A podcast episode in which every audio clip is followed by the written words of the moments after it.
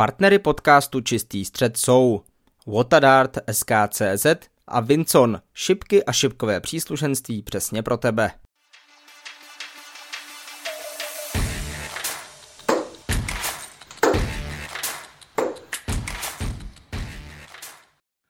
Partnery podcastu Čistý střed jsou Watadart, SKCZ a Vincon, šipky a šipkové příslušenství přesně pro tebe.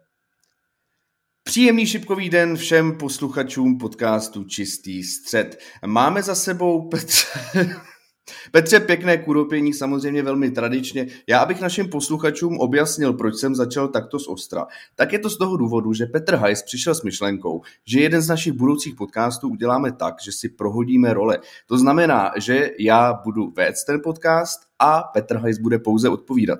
Nejspíš se mi tím snaží naznačit, že to mám až přes příliš snadné, ale já prostě přeci jen eh, ze své profese a celkově jsem zvyklý spíš na ty otázky odpovídat, než je pokládat.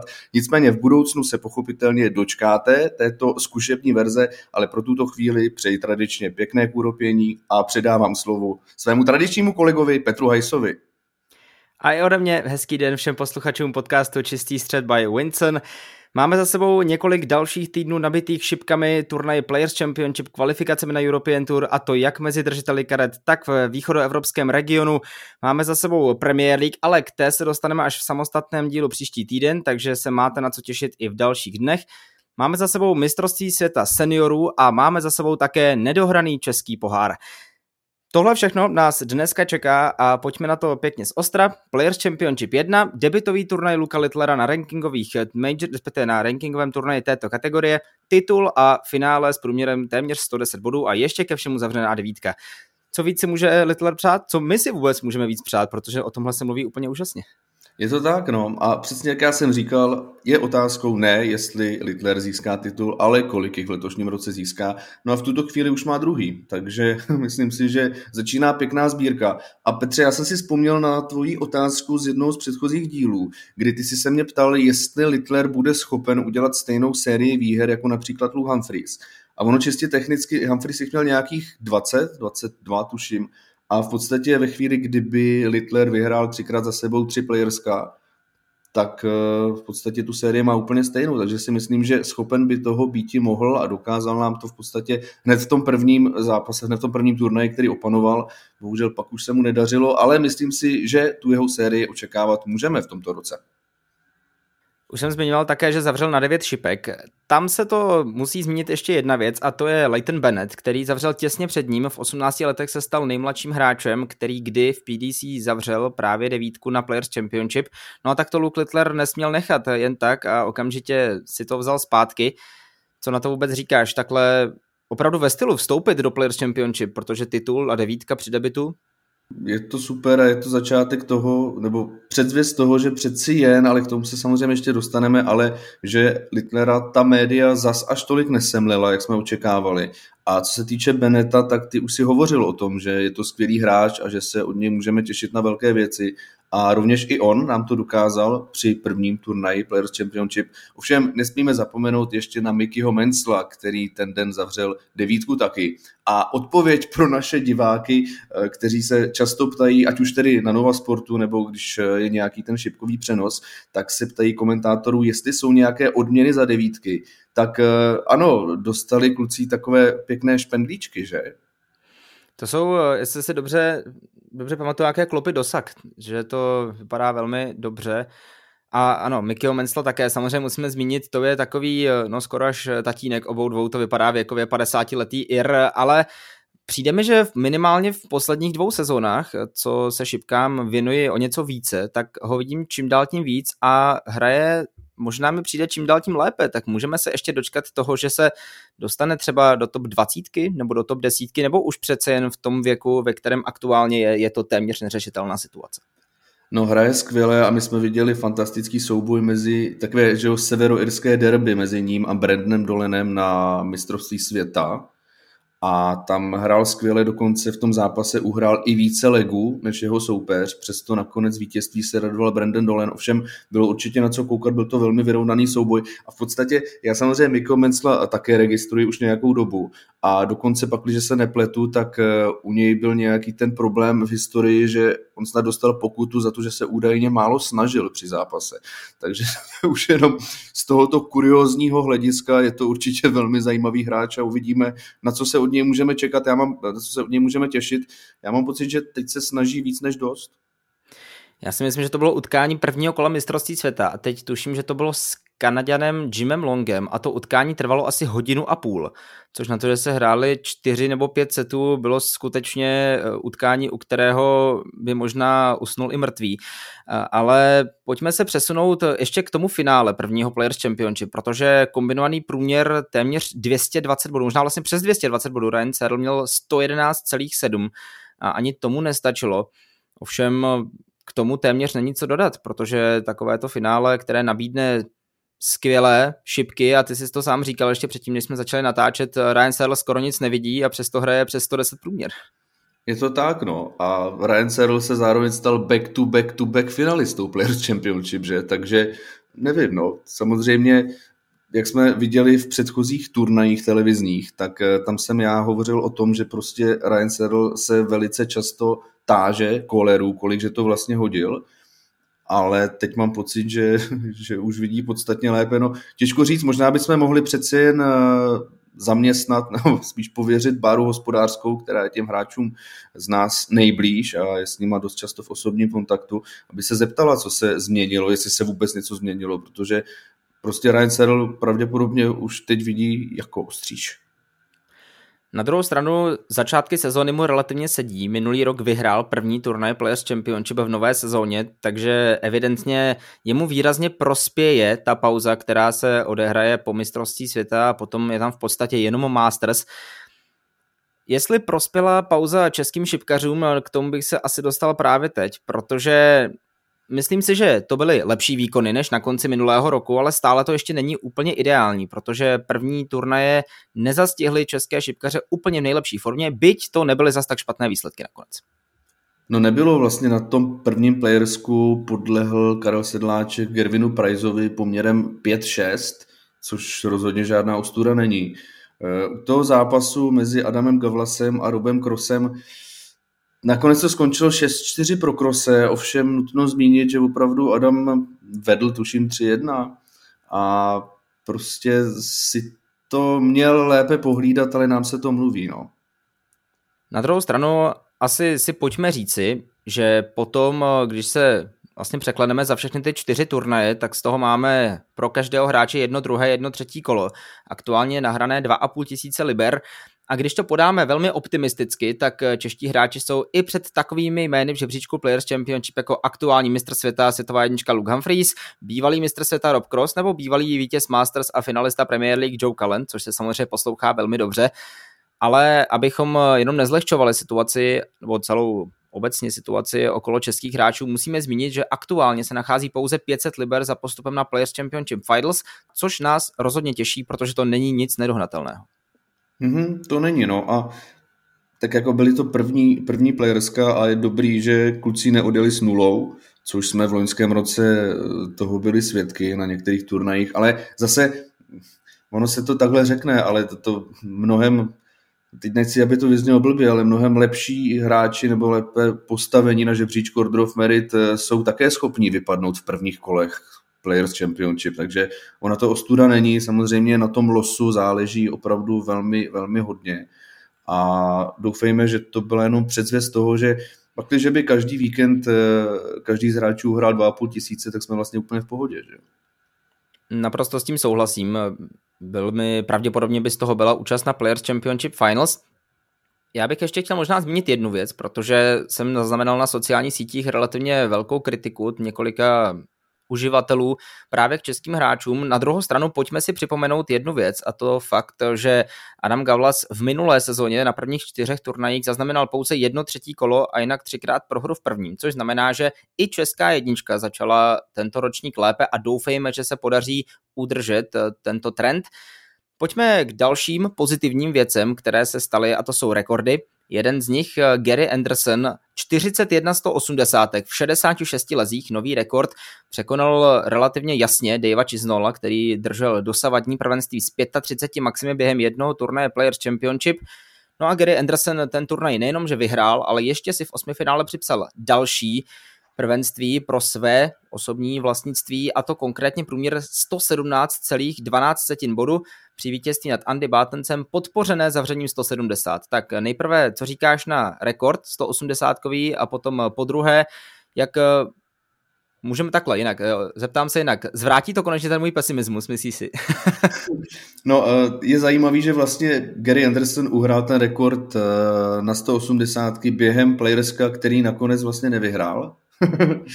ale vyhrál ho Ryan Searle. Nicméně to samozřejmě nevadí, protože se dostal až do finále, takže to je jasný.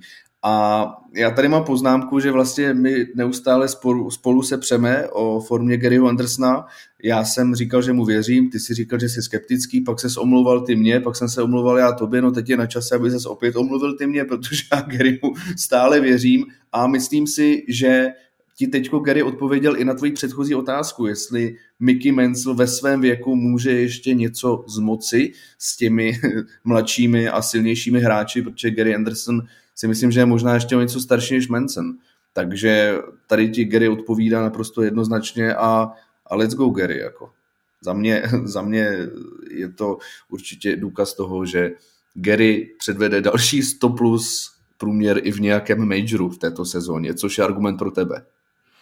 Já samozřejmě doufám taky, abychom to měli trošku okořeněné, abychom se neustále mohli hádat tedy o tom, zdali Gary Anderson ještě patří mezi špičku, nebo na těch majorech už mezi špičku nepatří. Players Championship 3 nenabídlo nejen velký, velký počet 180 v podání Garyho Andersona, ale také nechci říct nemohoucnost na dablech, ale pokud to takto řeknu, tak to asi může být oprávněné, protože Gary Anderson třikrát minul nához na 9 šipek, třikrát minul double 12, to už asi pořádně naprdne, když samozřejmě není za to žádná odměna, ale asi člověk chce zavřít devítku mezi profesionály nejenom někde na tréninku.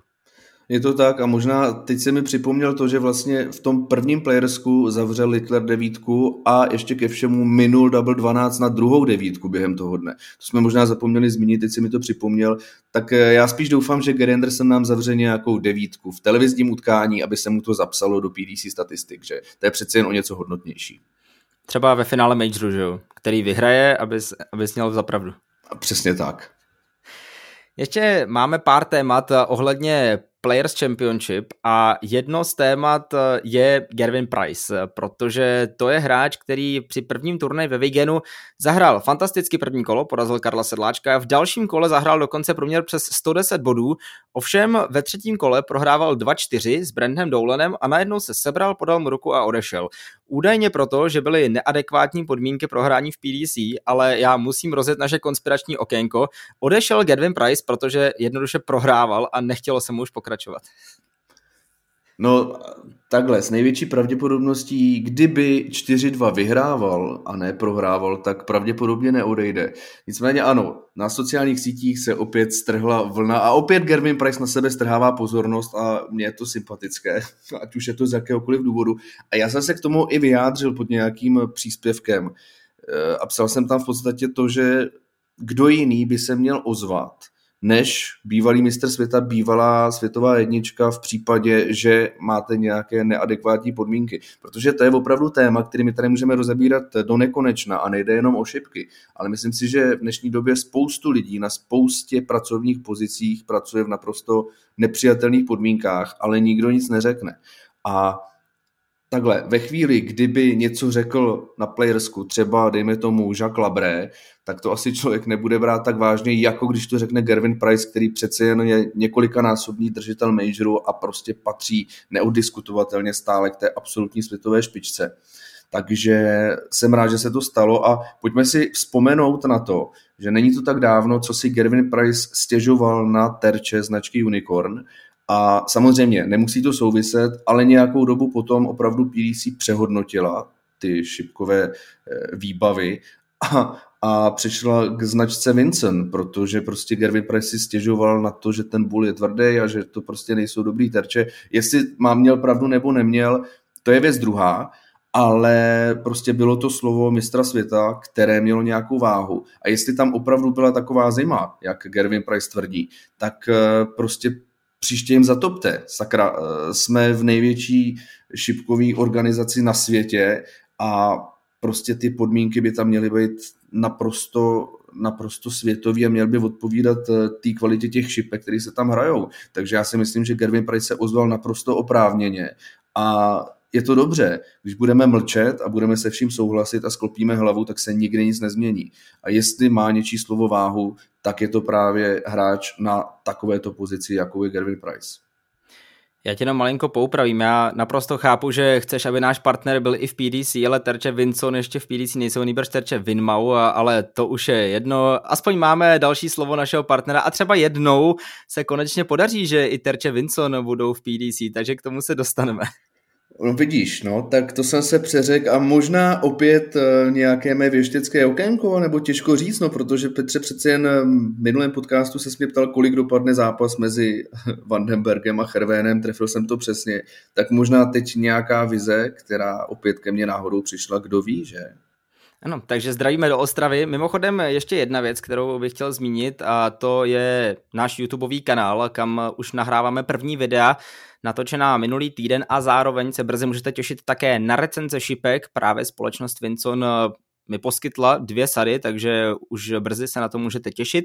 Mimochodem eh, také Vítěz Sedlák má nové sady šipek eh, právě od společnosti Vinson a bude možnost si je vyzkoušet na několika turnajích, například tuto sobotu na Tip Sport Darts Cupu, kde budeme i my dva, takže sledujte naše sociální sítě, domluvíme s vámi případně nějaký sraz. Pojďme ještě k druhé věci, už jsem to zmiňoval tady ohledně Gervina Price, já bych se ještě ale chtěl zeptat, jestli ale jako jedno slovo, nebo prostě jeden hráč dokáže změnit názor PDC, protože jasně, je to bývalá světová bývalý mistr světa, ale v podstatě mi přišlo, že nikdo další s tím evidentně problém neměl, nebo se minimálně neozval, tak myslíš si, že by třeba bylo lepší, kdyby Gervin trošku zmobilizoval a zburcoval i nějaké své spoluhráče z té organizace, aby se třeba ve většině postavili proti PDC? Ale znova zopakuju to, co jsem řekl, tak eh, já nevím, jestli se někdo ještě ohradil proti těm terčům Unicorn a přišlo se pak Kevin Mau. Musím poopravit dodatečně. Nevím, jestli se na to stěžoval ještě někdo jiný, ale v podstatě to jeho slovo stačilo. No a já nevím, no, prostě je jasný, že hráči, kteří se zrovna dostali do PDC a zrovna urvali kartu, tak si asi úplně nebudou na něco stěžovat a budou spíš rádi, že tam jsou to by se opravdu musela zvednout eh, ta světová špička v čele s Gervinem Pricem, ale pochybuji, že ti hráči, kteří jsou někde v uvozovkách eh, hanebně řečeno na vocase, tak eh, že budou proti svému chlebodárci nějak vystupovat. Takže uvidíme, jestli se něco změní, ale prostě já jsem si pak psal s Adamem Gavlasem a ptal jsem se ho, jak to teda je. A prostě jednoduše, doufám, že teď něco nepropálím, ale prostě jednoduše Adam mi napsal, že Gervin řekl, v takovýhle zimě hrát nebudu a odešel. No, tak eh, jestli tam opravdu ta zima byla. Eh, taky další věc, Gervin Price je jeden z mála hráčů, který opravdu vypadá jako sportovec. To znamená, že ten tuk ho nehřeje tolik jako jeho spoluhráče, protihráče, takže věřím, že třeba jemu mohla být zima a jeho kolegům ne. No, tak teď si pojďme říct, co je dobře. Já si myslím, že znova se budu opakovat. Já jsem velmi rád, že Gervin Price vypadá jako sportovec, že vyčnívá mezi šipkaři svojí postavou a to je jenom jeden krůček k tomu, aby se tak nějak v očích eh, všeobecné společnosti šipky uznali jako opravdový sport, když tam budou hráči, kteří budou vypadat jako Gervin Price. Takže chtěl si Petře, abych ti jedním slovem odpověděl, opět jsem to nedodržel. Možná ještě jeden hráč, který trošku více připomíná sportovní postavu, a to je Luke Humphries. A to je hráč, kterému se vůbec nepovedl ten úvodní, no já už nemůžu říkat ani víkend, protože to je jednoduše začátek týdne. Ale nejprve prohra v prvním kole a to naprosto drtivým způsobem proti Ianu Whiteovi, prohra 0-6 a druhý den sice postup do druhého kola, ale potom stál v cestě Žuce van der Walde a po tom utkání, které Luke Humphries prohrál 5-6, tak vzal násadky a přelomil je ve svých šipkách na půl což uh, už jsme také párkrát viděli i u dalších hráčů. Na druhou stranu, od té doby ale Luke Humphries hraje naprosto fantasticky. V Premier League pravidelně průměry přes 100 bodů, tak myslí si, že potřeboval taky trošku cool hand look uh, upustit páru. Tak uh, na to jednoduchá odpověď, Petře. Zřejmě Luke Humphries potřeboval prostě vyměnit násadky. Ano, takhle jednoduché to je. ne, tak jako samozřejmě ano, ani Luke Humphries nemá ty tukové zásoby jako většina hráčů v PDC a já se k tomu musím vrátit, protože Ian White patří mezi mé velké oblíbence, takže já jsem mu to přál a a tak jako vidíte, no prostě Ian donutil, donutil Humphries se vyměnit násadky a teď už bude zase všechno při starém. Samozřejmě času na to, aby Luke Humphries potvrzoval roli světové jedničky, ještě bude mít teď už 28-letý angličan více než dost. Ještě dvě témata, která mám spojená s turnaje Players Championship. To první je závěrečný turnaj Players Championship 4, tedy závěrečný pro tento podcast. A ten vyhrál Damon Heta, možná pro mnohé překvapivě. A já se chci vrátit k jedné věci, kterou si před uh, pár dny říkal. Mluvil si o tom, že by to mělo být na jedno playersko. A samozřejmě nechci nějakým způsobem tě navádět k tomu, že máš říkat, jo, teďka Heta vyhraje čtyři majory, ale ukázal Heta, že zase se také dokáže na začátku sezóny navrátit do trošku lepšího tempa, nebo to je jenom opravdu výstřelek do tmy? Já přesně, když jsem koukal na ten zápas, na to finále mezi Chrisem Dobím a Damonem Hetou, tak mi jelo v hlavě to, že se v dnešním podcastu budu muset omluvit, takže jsem to přál Dobimu samozřejmě. ne, a je to tak, no, já jsem řekl, že ty se mě ptal, jestli Heta potřebuje vyhrát Major, jsem ti řekl, nevím, co Heta potřebuje, ale bude rád, jestli vůbec uhraje nějaký playersko, tak uhrál to playersko hned to čtvrtý, já se v tuto chvíli Hetovi omlouvám, nicméně stejně, jak jsme řešili jeho vousy, tak stejně tak jsme řešili to playersko, že v podstatě Bára hospodářská mu to řekla, Heta mi volal a já jsem mu řekl, ale víš co, klidně si to playersko vyhraj, jo, ale zase s těma majorama prostě tě opatrně, jinak budu za úplnýho kreténa, takže, takže takhle jsme se dohodli a uvidíme, uvidíme, no, zatím má i ty fousy a a nevím, takhle, furt to na ten major nevidím. Furt jsem stejně skeptický ohledně majorového titulu pro Damona Hetu, jako ty jsi skeptický ohledně pozice světové špičky pro Garyho Andersona. No ale až ti bude příště Heta volat, že vyhraje nějaký major, tak mi to jde vědět dopředu, ať to když tak můžeme sadit, na to bude dobrý kurz. Jo, a to by ho pak vyhodili z PDC, že jo, to jsme... A když nesadíš jako velký prachy, tak se to ani, ne, nebo ani nepoznáš. Si to nikdo nevšimne, dobře, tak jo. Ale bude to jenom mezi náma, Petře, jo? Přesně tak. Potom to řekneme až v podcastu po turnaji, aby z toho nikdo nevšimnul. A to, že to teď říkáme v podcastu, já pak všechno zapřu. Stejně. Přesně tak. Nikdy jsem v tom baru nebyla, ta částka taky nesouhlasí. No, právě. Pojďme na závěrečný bod Players Championship a to je za mě asi největší překvapení nových držitelů karet a konkrétně Ital Michele Tureta, který v prvních dvou dnech odehrál dvě třetí kola a navíc hned na úvod porazil v prvním kole Davea Chisnola, tehdy nasazenou jedničku ze žebříčku Pro Tour. Musím si, že musíme pochválit italského reprezentanta, protože takto kvalitně vstoupit do PDC se nepodaří úplně jen tak někomu, samozřejmě pokud nejste Luke Littler, ale dvě třetí kola bych považoval za velmi solidní vstup prvního Itala v PDC. Mm-hmm.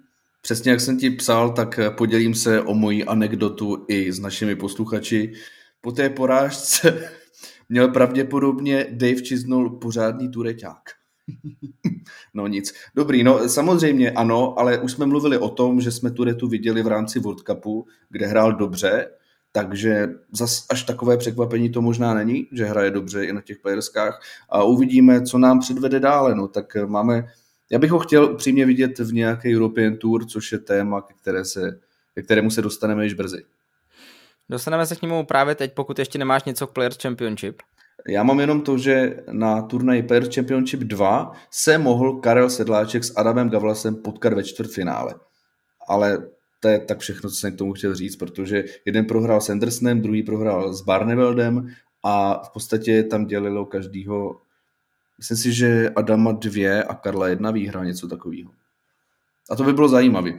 Ještě si musíme asi chvilku počkat, než uvidíme české čtvrtfinále na Players Championship. Hodně českých čtvrtfinále jsme viděli na kvalifikacích na European Tour, ale nejprve se asi pojďme podívat na ty kvalifikace, které patřily držitelům karet. Téměř jistě můžeme říct, že ovládl Luke Littler, který postoupil na tři ze čtyř turnajů. Jednou tedy vypadlo v prvním kole, což velmi výrazně pomohlo Adamu Gavlasovi, ale k tomu taky až za malou chvíli. V tuto chvíli si pojďme připomenout nějaké, nějaká důležitá fakta.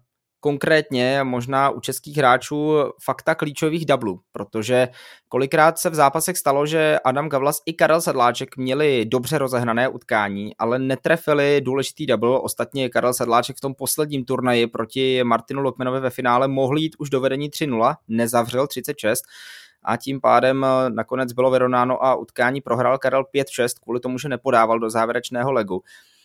Moje otázka je trošku spojená, ale malinko mimo to, co jsem teďka říkal. Myslíš si, že až se Češi, nechci říct naučí, ale až Češi zvládnou tyto klíčové momenty, tak se jejich výkonnost rapidně zvýší? No, teď budeme asi hodně skákat, protože mě třeba hodně v hlavě utkvěl ten zápas na té včerejší kvalifikaci, kde se Karel Sedláček dostal až do finále, jak si řekl. A jeden z těch předchozích zápasů, že to byl proti Harilovi, teď si nejsem úplně jistý. To bych asi kecal, ale Karel Sedláček se okamžitě ujal vedení 3-0 s průměrem 107. Nakonec to vyhrál, nakonec to vyhrál poměrem 6-0, ale jeho konečný průměr byl až 81 a v podstatě se ho zkazil jedním legem, kde se dostali do osmého kola. Takže oni to jako umí, ale je pravda, že kolikrát ty začátky jsou prostě mnohem lepší konkrétně od Karla Sedláčka, než ty koncovky. Že on opravdu je schopen hrát ten 100 plus průměr, ale pak mu to prostě spadne k těm 80. No. A ve chvíli, kdy soupeř je opravdu jako silný, schopný a, a zkušený, tak toho dokáže využít, že najednou Karel poleví. Takže určitě, jakmile, jakmile naši hráči ty, jenže to je zase, my tady konspirujeme a nám se to prostě žvaní, no. Jako, ne, nevím. Nevím, protože, jak říkám, Karel Sedláček třeba v tom včerejším turnaji, té druhé kvalifikaci, která se včera hrála, tak byl vlastně dost silný na těch dablech, no a i ty klíčové momenty mu fungovaly. I Karlovi, i Adamovi, ten tam měl závěr 144 a podobně, takže oni to jako umí, no, akorát bych chtělo, aby to bylo trošku konstantnější, ale samozřejmě my je úplně nemůžeme z naší pozice kritizovat. Je pravda, že ještě vlastně na jeden moment jsem si vzpomněl s tím, jak ty si o tom mluvil, to byl zápas na Players Championship, kde Karel Sedláček vedl v prvním kole nad Madarsem Razmou 5-2 a nakonec to utkání nedotáhl do vítězného konce. Těžko říct, co tím může stát, asi bych se do toho úplně nedat poušel, ale musíme si jednoduše a na férovku přiznat, že hlava je prostě zabiják zatím pro české šipkaře. Hmm. No je to tak, no, ale zase přesně jak si řekl, tak v podstatě Oba Češi na těch playerskách sezónu nezahájili vůbec špatně, tak doufejme, že je to předzvěst lepších zítřků. Pojďme se odklonit od českých hráčů alespoň tedy od těch profesionálních, ještě se zastavím u dvou devítkových momentů, protože i třetí a čtvrtá kvalifikace nabídla velmi zajímavé momenty. Adam Smith Neal a Simon Whitlock si připsali devítišipková zavření. Simon Whitlock dokonce proti Luku Littlerovi, ale nestačilo mu to na výhru, stejně jako Adamu Smithu Nealovi. Oba dva prohráli schodně 5-6 asi no, asi to zamrzí, no, dobře, člověk si řekne, jo, zavřel jsem devítku, ale přece jen těch 1250 liber za první kolo European Tour ti to nepřihraje. No, a ještě ke všemu je to devítka ani ne v playersku, ani ne notabene, že v televizním turnaji, takže v podstatě tady ta devítka vlastně nikoho moc nezajímá. No. Ta může potěšit maximálně tebe u srdíčka a to je všechno. Hlavně v dnešní době, když se podíváme na kvalitu šipkařů, tak musíme si naprosto otevřeně přiznat, že těch devítek padá čím dál tím více a stává se z toho, nechci říct běžný artefakt šipkových turnajů, ale skutečně ta devítka v televizi ještě není tak běžným momentem a hlavně na majoru, takže asi to ani toho hráče neříkám, že jako vůbec nepotěší, no, ale řekne si, jo, tak devítka, to je skoro, kdyby to zavřel na tréninku, ono je to asi něco jiného, než zavřít devítku třeba na matchplay nebo na mistrovství světa. No a to je třeba strašně zajímavý, když jsme se bavili o těch preferencích PDC, co se týče European Tour a světových sérií, tak světové série jsou považované za televizní turnaje, European Tour ne, což mně samozřejmě přijde stále velmi nepochopitelné. To znamená, že když například Dave Chisnell zavře devítku na European Tour, tak se mu to nepočítá jako televizní devítka, přestože to v televizi bylo. Tohle mi trošičku hlava nebere, no. No třeba se PDC jednoho dne dostane k našemu podcastu a trošku zváží své rozhodnutí a třeba European Tour jenom přidá mezi ty televizní turnaje, dávalo by to smysl. Samozřejmě World Series of Darts, ono to vzniklo jako taková jakási exibice, protože tam prostě se jde na pozvánky, takže tam není úplně možnost nějakým způsobem řešit rankingovost tohoto turnaje. Asi bych se odklonil už od European Tour, odklonil bych se od 128 profesionálních hráčů a pojďme se přesunout k turnaji, který také ale směřoval k European Tour a konkrétně k východoevropským kvalifikacím.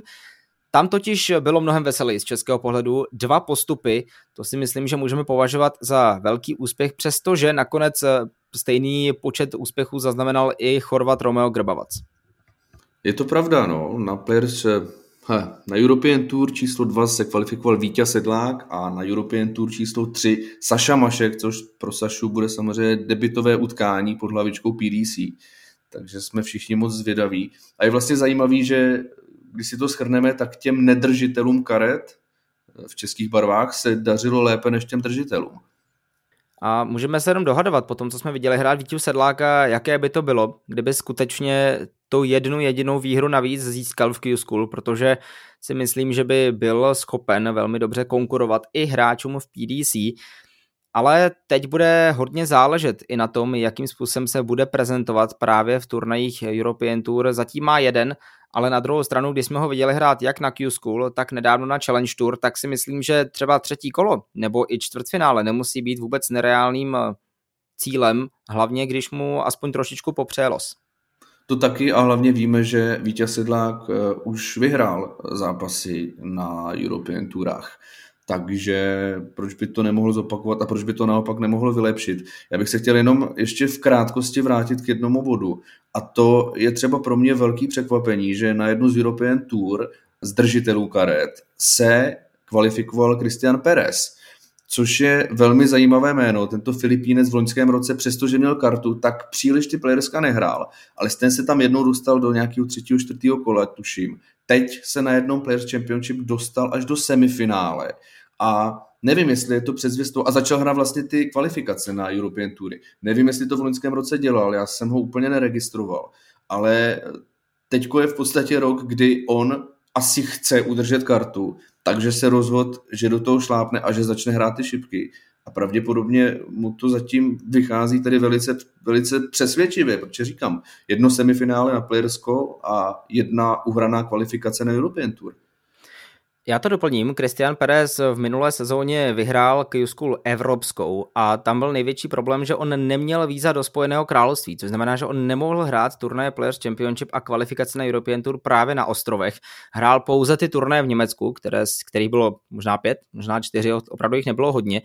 A letos, což mám zprostředkovaného Tratka Šulce, už ta víza dostal, což znamená, že může hrát a své kvality naprosto jasně ukazuje. Takže tam to bylo problém jenom ohledně vlastně jeho pasu, nic víc. Tak jestli bude hrát stejně, jako nám to předvedl z kraje této sezóny, tak eh, v podstatě ten jeden rok stačit bude na udržení karty, kdyby ve stejném trendu pokračoval až do konce. A to by bylo velký překvapení, teda, že víš, že takhle prostě v podstatě ano, tak neměl víza, dobře, to jsem nevěděl, já jsem jenom věděl, že se těch turnajů neúčastní, takže víceméně celou sezónu vypustil a pak během té druhé všechno dožene. To by bylo zajímavé. Je pravda, že by to byla solidní frajeřina, byl by to náš eh, objev roku, skokan roku, překvapení roku, nevím co ještě. Mimochodem, eh, ještě jsme nedoplnili skokana roku, tak to eh, tady skokana týdne, byl to Steve Lennon, který poskočil o 10 míst v uplynulém týdnu, takže gratulujeme, získává placku. Získává placku stoprocentně a placku útěchy získává i z hra, jeden z hráčů, kterého můžeme označit jako padáka týdne. Já mám tady poznačené padák týdne to zatím asi nemá cenu, protože přeci jen ten žebříček je velmi čerstvý a teď se to tam bude míchat s každou librou, ale je to Jacques Labre. Takže jdeme dále, Petře, a co tam máš dál? Dále tam mám eh, vzájemné souboje Romea Grbavace a Vítě Sedláka, protože oni se potkali ve všech čtyřech kvalifikacích a mají to spolu 2-2, což logicky znamená, že pokud zvítězil Chorvat, tak nakonec dotáhl celý turnaj až do úspěšného konce. Mě by zajímalo, jestli podle tvého názoru jsou teď skutečně tito dva, nebo byli tito dva hráči nejsilnějšími články toho víkendu, protože se tam snažili dostat i eh, maďarští hráči, polští hráči, několik Slováků, ale k tomu až za malou chvíli, ale můžeme tedy považovat eh, dvojici Grbava Sedlák za nejsilnější pár té uplynulé východoevropské kvalifikace. No výsledky hovoří jasně. A znova se vrátíme k World Cupu of Darts, protože Romeo Grbovac po boku Borise Krčmara, mého dobrého kamaráda, jak jsme již několikrát zmínili, rozhodně nedělal ostudu. já mám pocit, že hrál možná chvílema i líp než ten Krčmar, takže, takže rozhodně si myslím, že jestli, a určitě bude hrát ty challenge tury, tak eh, to bude taková nemezi z Víti Sedláka, budou se tak vzájemně hecovat a možná to obou dvom v celkové jejich kariéře pomůže. My to samozřejmě doufáme a hlavně doufáme, že Vítěz Sedlák eh, a Saša Mašek zahrají velmi dobře na kvalifikacích, teda pardon, na těch samotných European Tour, tak aby potěšili české fanoušky. Bohužel to tedy bude jediná česká účast na úvodních čtyřech turnajích European Tour, ale doufejme, že i Karel Sedláček a Adam Gavlas budou postupně můžeme říci, hecovat i svoji formu. Na druhou stranu připomeňme si, jak to bylo v minulém roce. Adam Gavlas nezačal turnaj Players Championship nikterak vesele, ale potom z toho bylo semifinále na UK Open, které se nezadračitelně blíží. Takže nikdy není napsáno, že při troše dobré vůle a štěstí nemůže být další úspěch na UK Open nereálnou záležitostí. Co se týče ještě kvalifikací na European Touru ve východní Evropě, musíme zmínit hojnou českou i slovenskou účast. Právě u Slováků bych se na malou chvíli chtěl ještě zastavit. Byla tam dvě čtvrtfinále, tak eh, jsou teď eh, Slováci v pozici na to, že by třeba vůbec mohli hrát World Cup. Já jsem se na to ptal už Juraje Vindiše v rozhovoru a on říkal, že si myslí, že ano, ale asi by mě zajímal i tvůj názor. Myslíš si, že letos eh, World Cup budou hrát i reprezentanté Slovenské republiky? No přesně jak říkáš, tak já jsem chtěl naše posluchače rovnou odkázat na ten podcast s Jurajem Vindišem, který si ty dělal a myslím si, že na to nejlépe odpoví on. Já se přiznám, že ty slovenské šipky v podstatě jako nesleduju. No, samozřejmě registruju ty slovenské hráče jak už na těch kvalifikacích, tak i na Q-School, ale opravdu netroufám si na tuto otázku odpovědět. Ale byl bych rád samozřejmě, bylo by to super. No, ponecháme to asi na PDC, my s tím nic výrazného nezmůžeme, takže se dočkáme až po tom, co bude ohlášen nový ročník, ve kterém by neměla chybět Česká republika, přece jen dva profesionálové a 40 týmů, to je jednoduše spojení, které musí znamenat Česko na World Cupu. Pojďme se posunout do našich luhů a hájů, konkrétně na turnaj Českého poháru. A já bych rád začal tím, že se poprvé dal sledovat celý turnaj na platformě Dart Connect a to je, si myslím, velmi zajímavý posun vpřed. Co ty a tablety? Seš s tím v pohodě nebo máš stále ještě radši počítání pěkně ručně na tabuli? Já jsem někdy řekl, že to mám radši. Ne, já se jenom ptám, mě to zajímá jenom. ne, samozřejmě, tak v rámci těchto turnajů je pro nás samozřejmě mnohem lepší, že jsou to ty tablety, abychom se na to mohli i my dívat, abychom mohli sledovat ta skóre. Samozřejmě v televizi, když se na to díváme, tak tam bych byl velmi nerad, kdyby byly tablety, protože ta tradiční cesta nebo ten tradiční způsob zápisu je prostě tradiční a já jsem tradicionalista. Tak, ale samozřejmě, když třeba já čas od času zajdu na nějaký stylový turnaj, tak bych byl popravdě radši, kdyby tam ty tablety byly, protože eh, samozřejmě na těch malých turnajích se stává to, že když zrovna nehrajete, tak jste v roli počtáře a já neříkám, že neumím vůbec počítat, ale zároveň žádný král počtářů nejsem a nebaví mě zdržovat ty hráče a kolikrát vám to dají i sežrat. No. Takže, takže kdyby na těch malých lokálních turnajích v těch našich hospůdkách v rámci stýlových šipech byly tablety, tak bych to určitě uvítal více, než abych musel psát na tabuli. Vzhledem k tomu, že jsme se mohli podívat na celý turnaj právě na platformě Dart Connect, tak máme i všechny detailní statistiky. Myslím si, že můžu říct, že mě velmi potěšilo, že se turnaje juniorů zúčastnilo 25 hráčů, což je velmi solidní číslo a možná se pomalu, ale jistě začne propisovat i nová židenická akademie, která v Brně rozjela na, začát, na konci ledna své, a otevřela své brány. A velmi pěkné je také číslo hráčů v mužské kategorii. 189 hráčů, což je o více než 60 více než na minulém turnaji.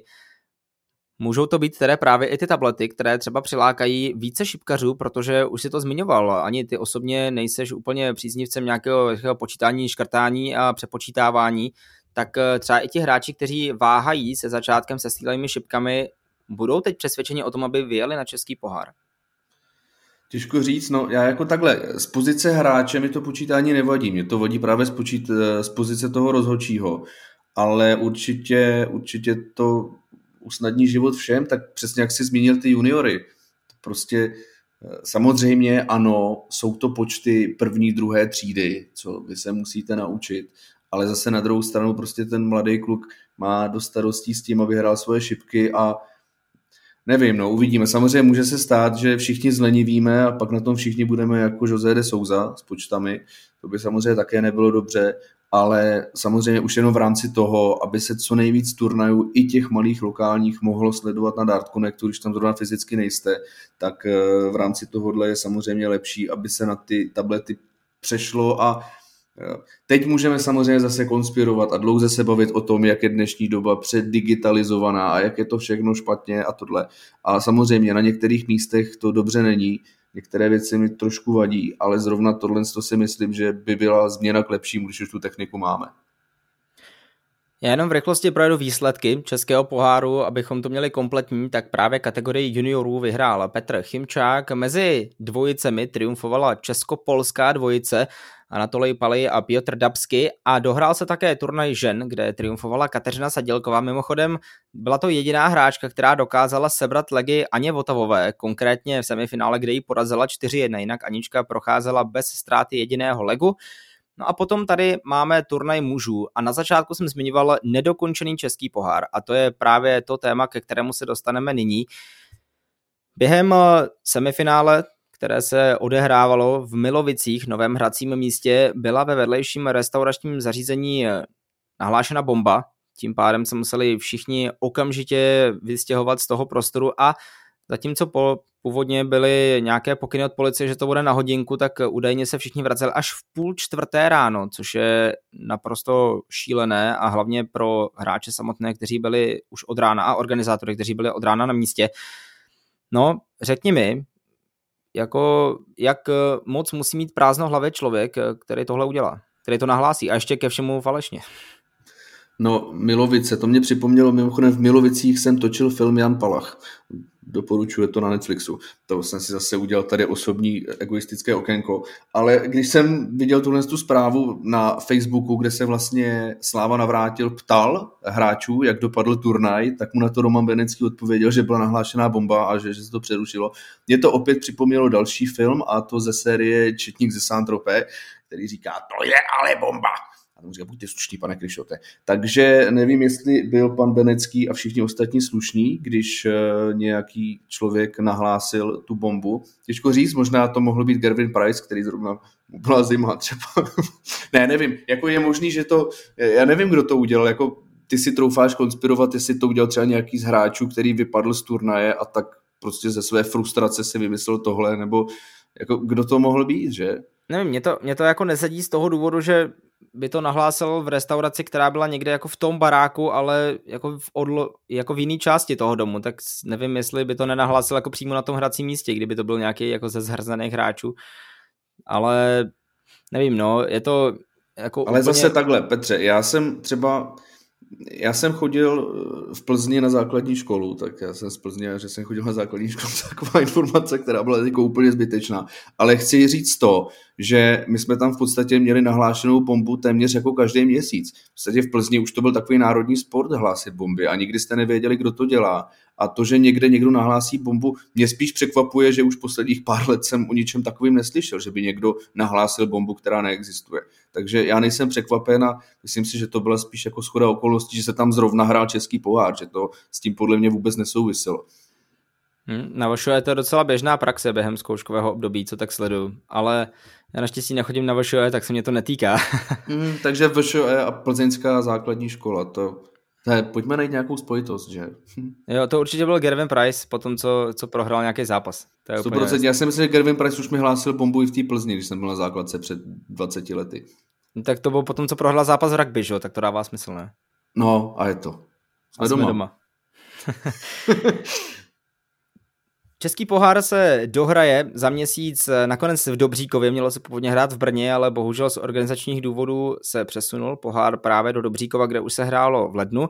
A my pojďme na závěrečné téma našeho dnešního povídání a to je světový šampionát seniorů, který ovládl slavný Highlander John Henderson, ale na začátek bych se chtěl zastavit u jednoho velmi zajímavého úspěchu a ten si připsala Líza Ashton, protože jako jedna z více žen, které se zúčastnily tohoto mistrovství, došla až do semifinále a v něm až v prodloužení pátého setu prohrála s Colinem McGarrym 2-3 na sety, takže Já si myslím, že Líza Ashton ukázala, že vzhledem k tomu, že očekávám, že se bude účastnit Women's Series, tak eh, si na ní budou muset dát ostatní hráčky ještě pořádný pozor.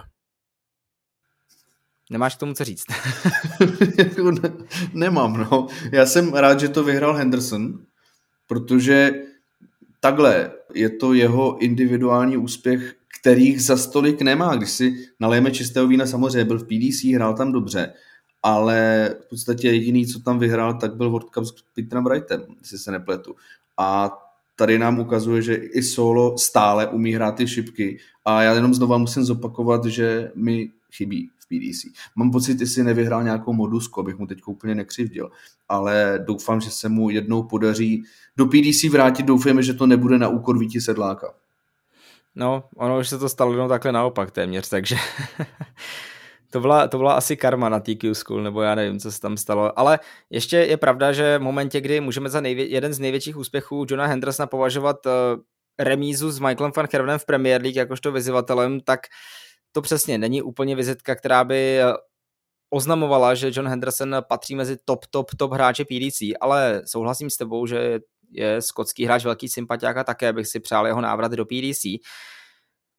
Mám tady právě ještě to finále, které vyhrál John Henderson poměrem 5-0 a ještě jedna věc, která se stala a věc, která ukončila jeden obrovský, vlastně téměř 40 let trvající příběh a to je konec, definitivní konec kariéry Phila Taylora, který odehrál své poslední mistrovství světa. Bohužel prohrál hned v prvním zápase, což je možná trošku až nedůstojné loučení, pokud se podíváme na to, jak se rozloučil s PDC, tehdy finále v roce 2018, jak moc bude chybět PDC, Phil, respektive jak moc bude chybět šipkám Phil Taylor podle tebe? Myslíš si, že se dokáže velmi rychle tento sport vyrovnat, nechci říct jeho ztrátou, ale přece jen asi máme dostatek hráčů, kvalitních hráčů v PDC, kteří nahradí jeho roli. Já se jenom musím rychle omluvit Johnu Andersonovi. To není to tak, že by on nic nevyhrál, ale v podstatě pod hlavičkou PDC vyhrál jen ten World Cup a Challenge Tour. Jo. A ty, ty ho snad nekecám. No ano, a Modusku vyhrál, ano. E, takže omlouvám se, no Phil Taylor opět se prostě nerozloučil s nějakou velkou pompou. Jako samozřejmě víme, že když ukončil kariéru v roce 2018 nebo na mistrovství světa 2018, tak ve finále podlehl Robu Crossovi, což určitě si taky nepřál, chtěl odejít jako vítěz, Carlos Vemola o tom mluví ve svých rozhovorech, že teď bude mít poslední zápas Attilou, že potřebuje odejít jako vítěz, protože jinak si lidi budou pamatovat pouze to, že skončil kariéru jako poražený. Nemyslím si, že je to úplně pravda, ale dobře. Ale myslím si, že možná profila Taylora by bylo mnohem takové lepší, kdyby pochopitelně vyhrál to seniorské mistrovství světa a pak mohl tedy definitivně ukončit kariéru, ale vypadl hned v prvním kole, že? Je to tak a nejenom, že definitivně ukončil kariéru, ale myslím si, že my můžeme pomalu definitivně ukončit tento podcast, tedy tento díl samozřejmě, ne, tento podcast jako celek. Další díl nás čeká hned příští týden. Schrneme si čtvrtinu Premier League, která dnes se právě odehraje své čtvrté kolo, takže se můžete těšit na asi o něco kratší povídání, ale nějaké povídání bude. No a potom 1. března rozhovor s Davidem Pískem, který vypadá to, že zítra budeme natáčet, ještě to tady společně doladíme co a jak. Takže Karla, máš ještě něco, než se rozloučím? Já nemám vůbec nic, jenom jsme samozřejmě s Petrem rozebírali trošičku tu stagnaci formy Luka Litlera, nebo respektive jak to má teď nahoru dolů. Řešili jsme, čím je to dané. Jestli to chceš ještě rozebrat, tak můžeme, ale nemusíme samozřejmě. Já bych možná počkal na to, jak dneska zahraje Littler v Premier League a potom eh, můžeme veškeré jeho herní konzole a, a FIFA a všechno tohle to rozebrat eh, podle toho, jak mu to dneska půjde. No, protože to je moje oblíbená věta, kterou jsme ještě nezmínili, kterou sdílel Michael Smith na svém Instagramu. Já se tady snažím hrát šipky a tenhle ten malý sráč hraje FIFU.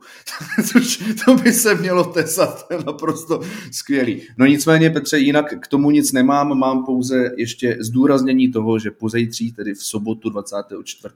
února, se uskuteční Tip Sport Darts Cup, kde oba dva budeme jako hráči a samozřejmě budu mít sebou v baťušku spoustu placek. Oba budeme hrát v 11.30, říkám to správně? Já ti věřím, doufám. Dobře, já to radši ještě ověřím. Ale myslím si, že jdeme v 11.30, takže buď budeme na hracím místě o něco dřív, takže se můžeme potkat těsně před, nebo spíš bych to viděl, že asi po, na kolem nějaké jedné, půl druhé, všechno to doladíme, dáme to asi oba na sociální sítě, abyste věděli, kdy a jak se s námi můžete potkat. V tuto chvíli je to ale od nás všechno. Karle, tedy děkuji ti za spolupráci dneska. Já děkuji tobě a přeji pěkné kůropění. Mějte se krásně a za týden s dílem ze čtvrtiny Premier League zase naslyšenou. Partnery podcastu Čistý střed jsou Watadart SKCZ a Vincon, šipky a šipkové příslušenství přesně pro tebe.